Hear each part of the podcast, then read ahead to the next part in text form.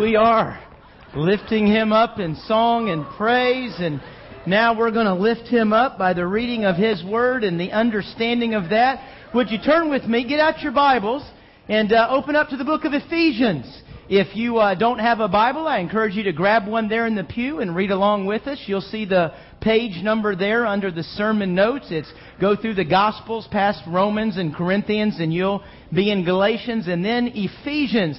This is our third sermon in a, in a pretty long series on the book of Ephesians. The first sermon was an introduction. We got a feel for kind of the city and where it fit geographically and historically and where it fit in Paul's ministry. And uh, now, then the second sermon, we looked at kind of the overview of Ephesians. We got a feel for the whole. And today we come and we look at it verse by verse. Y'all are struggling with this, aren't you? You're, you're having a. Did it get your attention? Okay, well then I'm done with it. That's all I needed to do was just to get your attention. You ever thought about what it takes to get your attention? You know, people spend, businesses spend millions of dollars trying to figure out how to get your attention, how to get my attention. And they do it through, through lights and noises and TV and phone. They do it through being a clown. They do it through being sexy. I figured I'd be better at a clown than sexy. So, uh, you know, I went that route. But they do a lot to get our attention. You know, I did a, a, uh, a science project this week. If you go to my mailbox, from my mailbox to my back door, takes me 19 seconds to walk. But on the way to my back door is my garbage can. And, and so I kind of kept a running tally, and about three fourths of my mail doesn't make it in the house. It goes straight into the garbage can. Now you think about that mail that I just threw away. Somebody paid for that. They probably paid quite a bit. They were trying to get my attention. They had 19 seconds and they miss. They miss most of the time, as a matter of fact. You know why?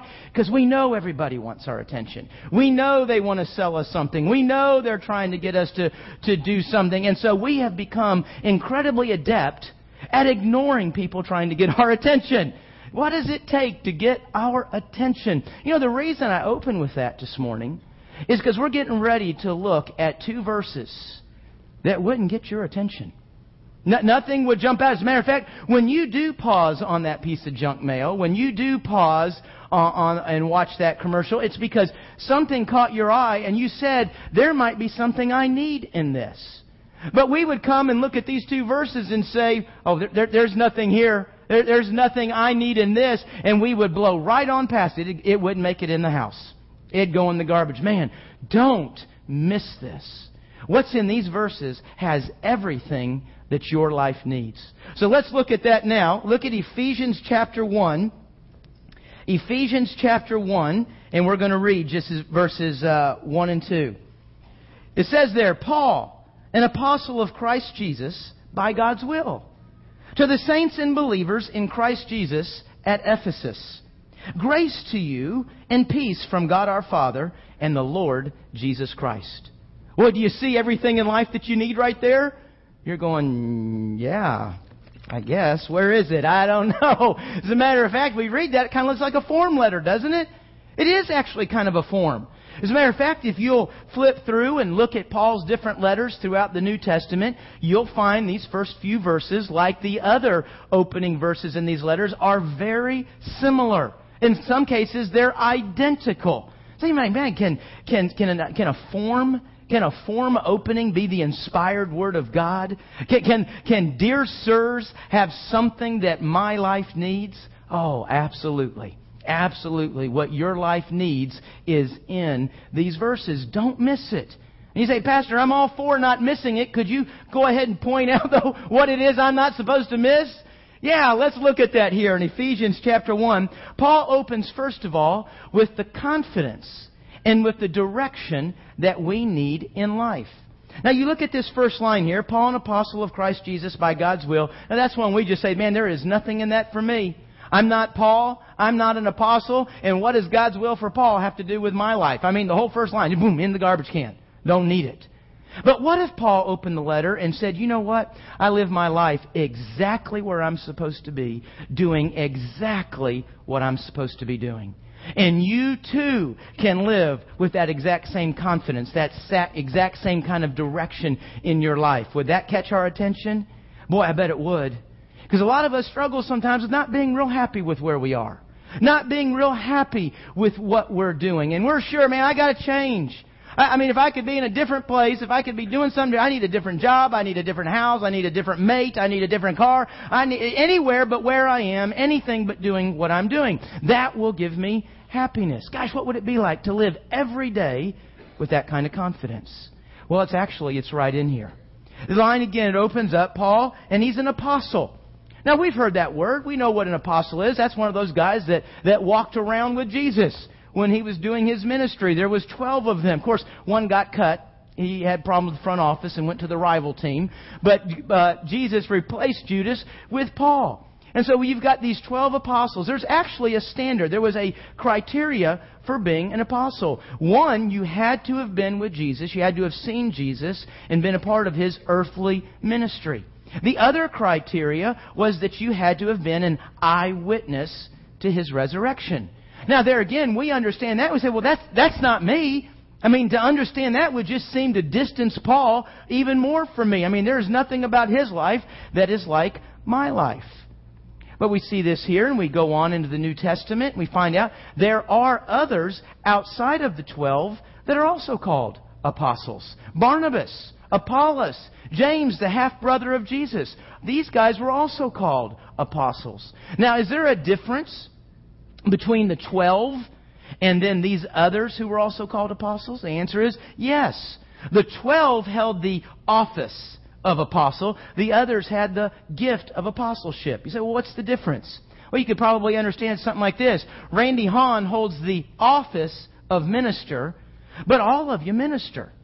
Some of you have a very particular ministry, a very specific ministry that you enjoy and that you're very good at. Others you may just minister to and encourage people. You're good at ministering. There is an individual, or in our staff, in our, in our church, a number of individuals who hold the office of minister, but the whole church family ministers.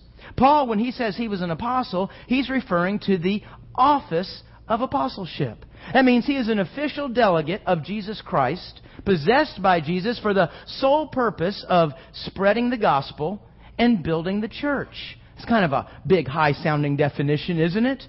You know, a very literal, very simple understanding of that word apostle in its original language is just sent. An apostle is somebody who is sent. Paul was sent on a mission. He was sent with a message. Now all of a sudden, Paul's just drawn back to us.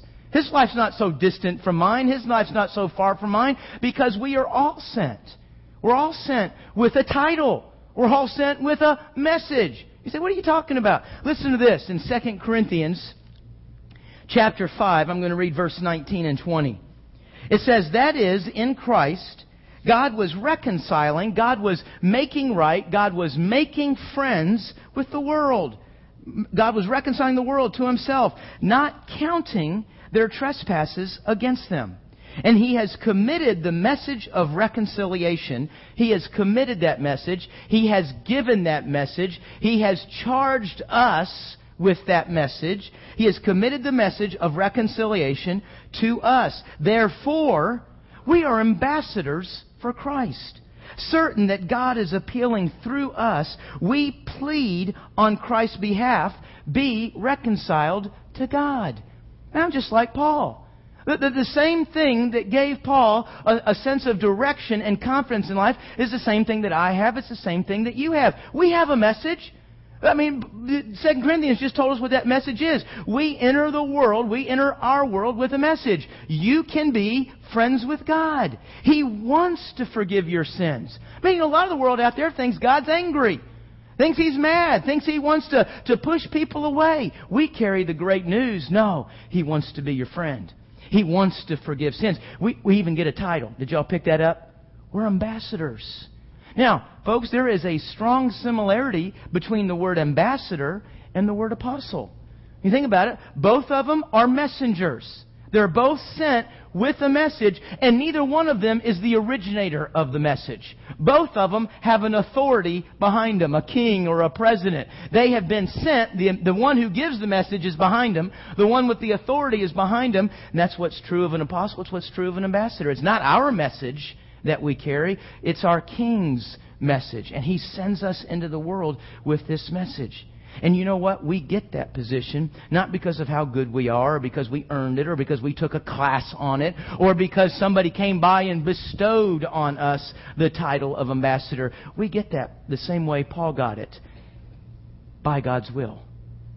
God's will, God's desire, God's working in your life is for the purpose of making you this messenger. This messenger who will go out into the world and plead with them, you can be reconciled to God. Now, folks, do you see the power this can have in our lives? I'm not just in a marriage. I'm an ambassador to that marriage. I'm an ambassador to that family. I'm not just in a neighborhood. I'm an ambassador to that neighborhood. I'm not just in a job. I'm an ambassador to that job. Man, if I'm an electrician, then I'm an ambassador to other electricians and the people they serve. If I work down at the plant, then I'm an ambassador to that plant. And to everybody there, I carry that message. You say, oh man, don't say that. I hate my job. That's okay. Hate it. Ask God to get you out of it. Start looking for a new one. But as long as you have that job, realize that's God's will for you. At this moment, at this time, it's to go into that place carrying the message. So, oh man, I, that's that's kind of uncomfortable for me. That's not really me. And besides, there are there's other ambassadors at my plant. There's other believers where I work. No, that you don't get to write yourself off for that. Because you see, there's something particular about your personality. There's something about your past that will become the bridge by which that message can cross. God's will is that you, in your life, be a messenger to that place. We are an ambassador I know we feel like, oh man, I don't feel like that. I don't feel like God is doing something there. I don't feel like God is using me in that way. As a matter of fact, if God's working, let me tell you something. My job, my situation, that relationship has to be on the extreme outpost of anything God is doing. You know what? When we feel like God's not a part of it, when we feel like He can't have a will for us in something, you know what we do? We do what He last told us. Be my messenger. Second thing we do is we trust. What, what do we trust in? We trust in God's promise. Psalm 138 says, The Lord will. Not, not we can kind of hope. Not in a lot of cases. It says, The Lord will fulfill His purpose for me. You hear that? God has a purpose for you. And He's promising you He will fulfill it. That doesn't mean we always feel like it. That's why David goes on to pray, Lord, your love is eternal. Do not, please don't abandon the work of your hands. Man, if you're in a situation, if you're in a place where you feel like, man, God can't be here, God can't be using this, I feel abandoned out here. You know what God's saying to you? I love you. I see you. I am working. And I will accomplish what I'm doing in your life. And you know what? We, we don't always want to hear that. But you know what that means? It means I am never in a single moment of my life in a place where I'm just living or I'm just existing or I'm just hoping to get it over. No, every place I am, there's a reason. If I let God, there is a reason everywhere I am. Man, only in Christ Jesus do we have that kind of confidence, do we have that kind of direction. Paul goes on as he opens this letter, and he also says that he has the worth that we need. You see how he opens that? He says, to the saints in Ephesus. And you know what? If he was writing our church, he would say to the saints at Colonial Heights. But we don't think of ourselves as saints very much, do we? Man, as a matter of fact, some of us come from a from a tradition or a denomination where where saints is a very that's a small very small, special class of people, and, and they're not even made saints till after they're dead. And, and you know, somebody's got to prove they've done some miracles, and card tricks don't count as those miracles. Man, I mean, you know, I'm not a saint. As a matter of fact, you know what we hear at church? What we hear is just the opposite. You're a sinner. You know what? That's not true. Now, some of you think, what, did you just say that? You're, Isn't that heresy? Uh, Pastor, I'm sure I've heard you say we sin. I know the scripture says that all have sinned. That's right, everybody has. But when we talk about sinner, we're talking about a person's character and a nature. Now let's understand this word. Outside of Jesus Christ, before we come to faith in Him, yes, our character, our nature is that of a sinner. We are by nature in rebellion to God. Doesn't matter if you're a pretty good person. Your life is not yielded and submitted to living for the glory of God and for His purposes. So we are by nature a sinner. A person outside of Christ, it is accurate to call them a sinner. But inside of Christ, when you and I place our life and our faith in Jesus, we are no longer sinners, we are saints.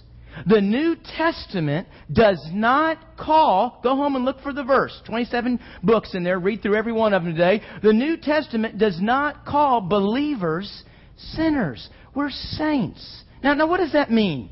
I don't feel like a saint, do you? What does that mean that we're saints? That word saint comes from the Greek word agios. It means holy.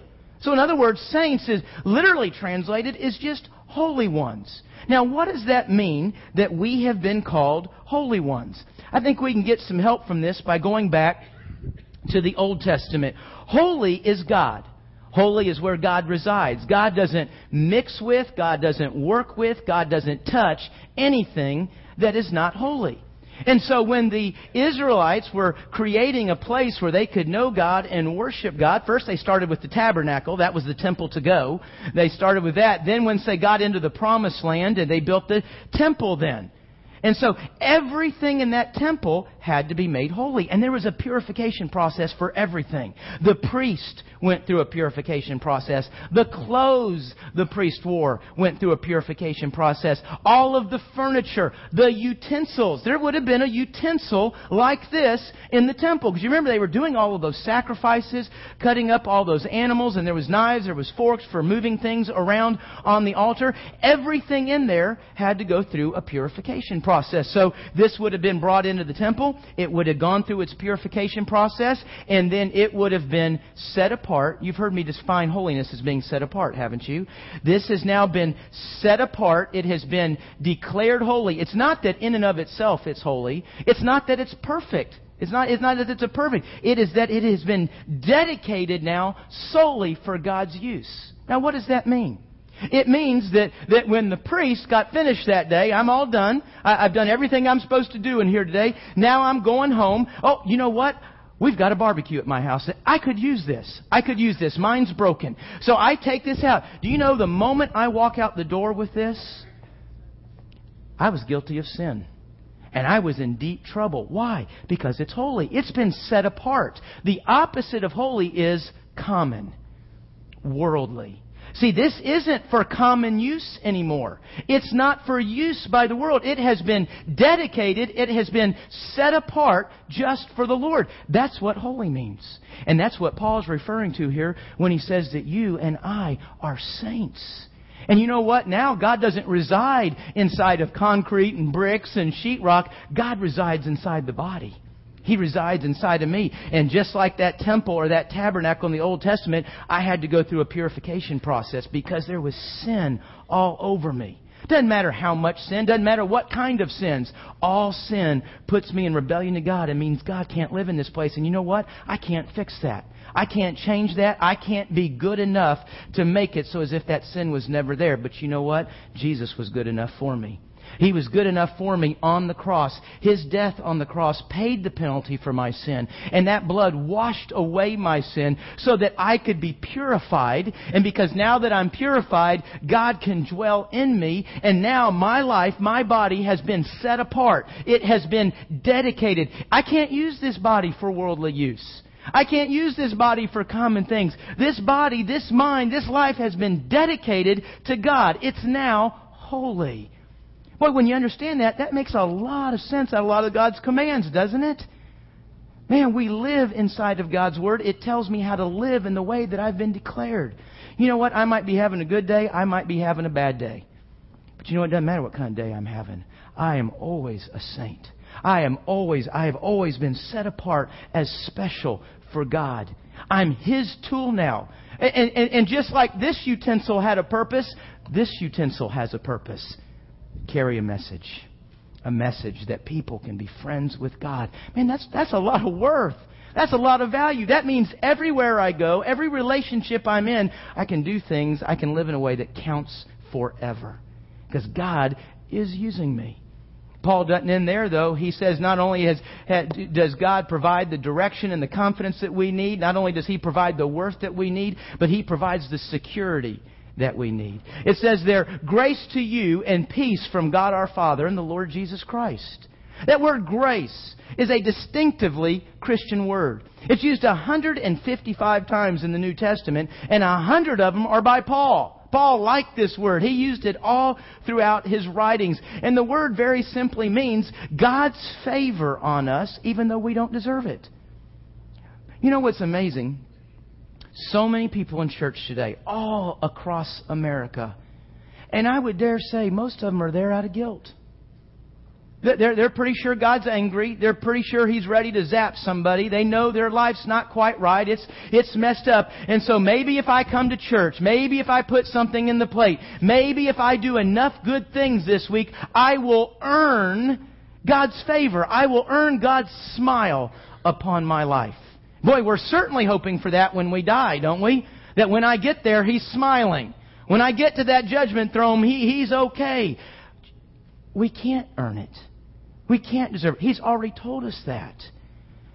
God's kindness, God's favor on our lives doesn't begin with something I've done. God's favor on my life begins with something that Jesus did for me. I've got God's smile. I've got God's favor. It's not because of how good Randy Hahn is, it's because of how good Jesus Christ already was for Randy Hahn. We've got God's kindness. And when He says grace to you, He's saying, man, live that grace. Seize that grace. Don't walk around in fear. Don't walk around in guilt. Walk around in God's favor. Live it. So what does it mean to live God's favor? You tell me. What would you do today? What would your attitude be about life, about that situation if you knew I've got God's favor on my life? Man, you've, what Paul's saying is you've got it, so live it. Boy, we need to get that ingrained in our minds. We're going to do that right now. I need everybody on this side of the room. If you're on this side of the aisle, choir, just kind of divide yourself in half or make it up. I don't know. This side of the room, you say, you've got it. When I point to you, you say it. Okay, here we go. One, two, three. You're almost. A little bit louder when I come back, okay? You've got up in the balcony. Were y'all participating? I didn't look up. Okay, this side of the room, when I point to you, you say, so live it. Okay, one, two, three. You see, they, they were ready. They knew what was coming. All right, let's do this. Let's put this all together now. Here we go. One, two, three.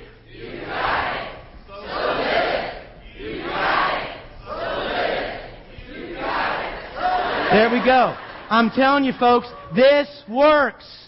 You've got God's grace, so live it. Don't walk around in guilt.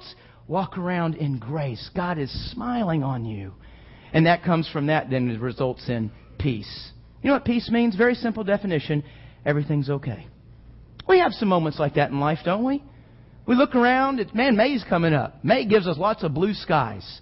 The bills are paid, the cars work, the kids are acting, you know, pretty much okay my job's doing all right, and you have that moment. Hey, man, every, everything's okay right now. And then the water heater breaks. But that's a whole other story. You know what? God's desire for our lives is not that we have a moment. Oh, everything's okay. Quick, nobody move. No, God's desire for our lives is that our whole life is lived in that confidence that man, everything's okay. And Ephesians is going to take us in two directions with this confidence. It's going to take us vertically.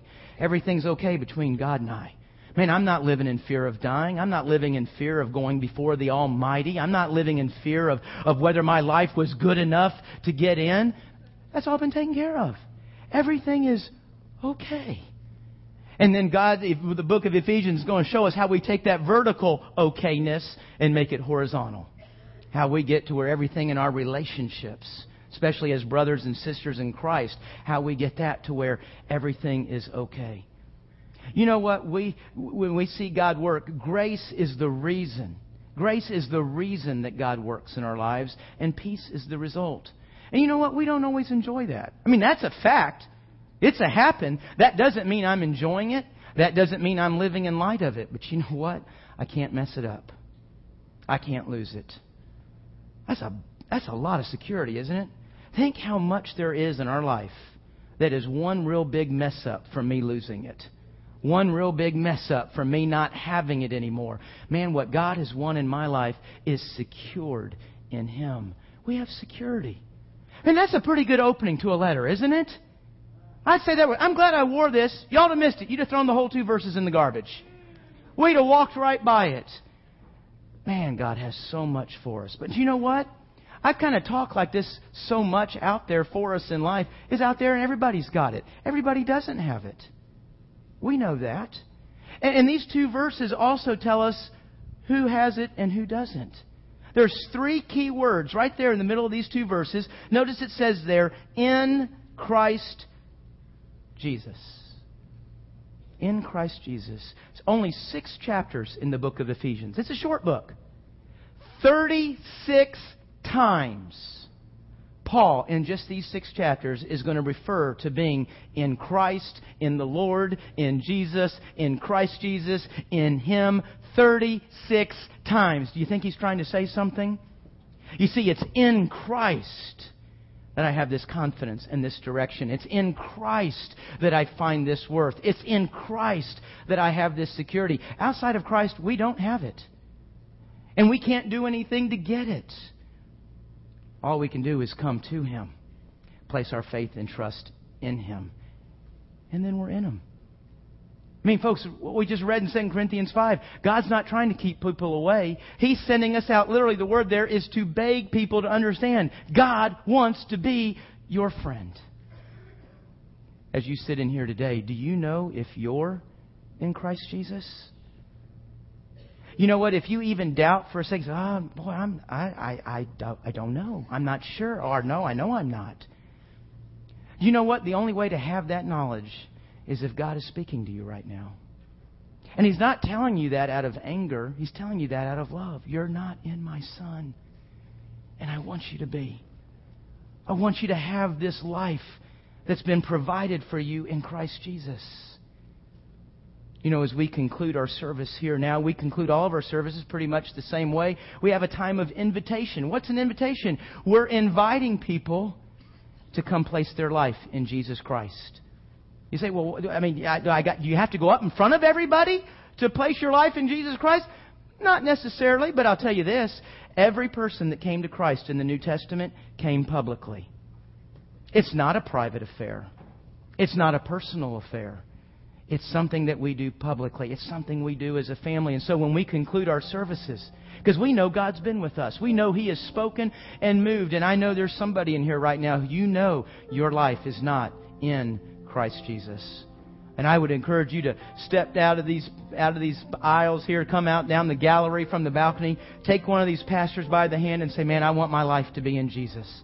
Let us pray with you for a moment, and then we'll let you go over here and talk with somebody for a few minutes a precious few minutes about what it means to have your life in Christ Jesus. Yeah, I wasn't planning on doing that today, and I know the traffic's going to be bad. I got to get out of here. Let me tell you something. There'd be no more disastrous decision for your life than to walk away from an opportunity to place it in Christ. Because He is life.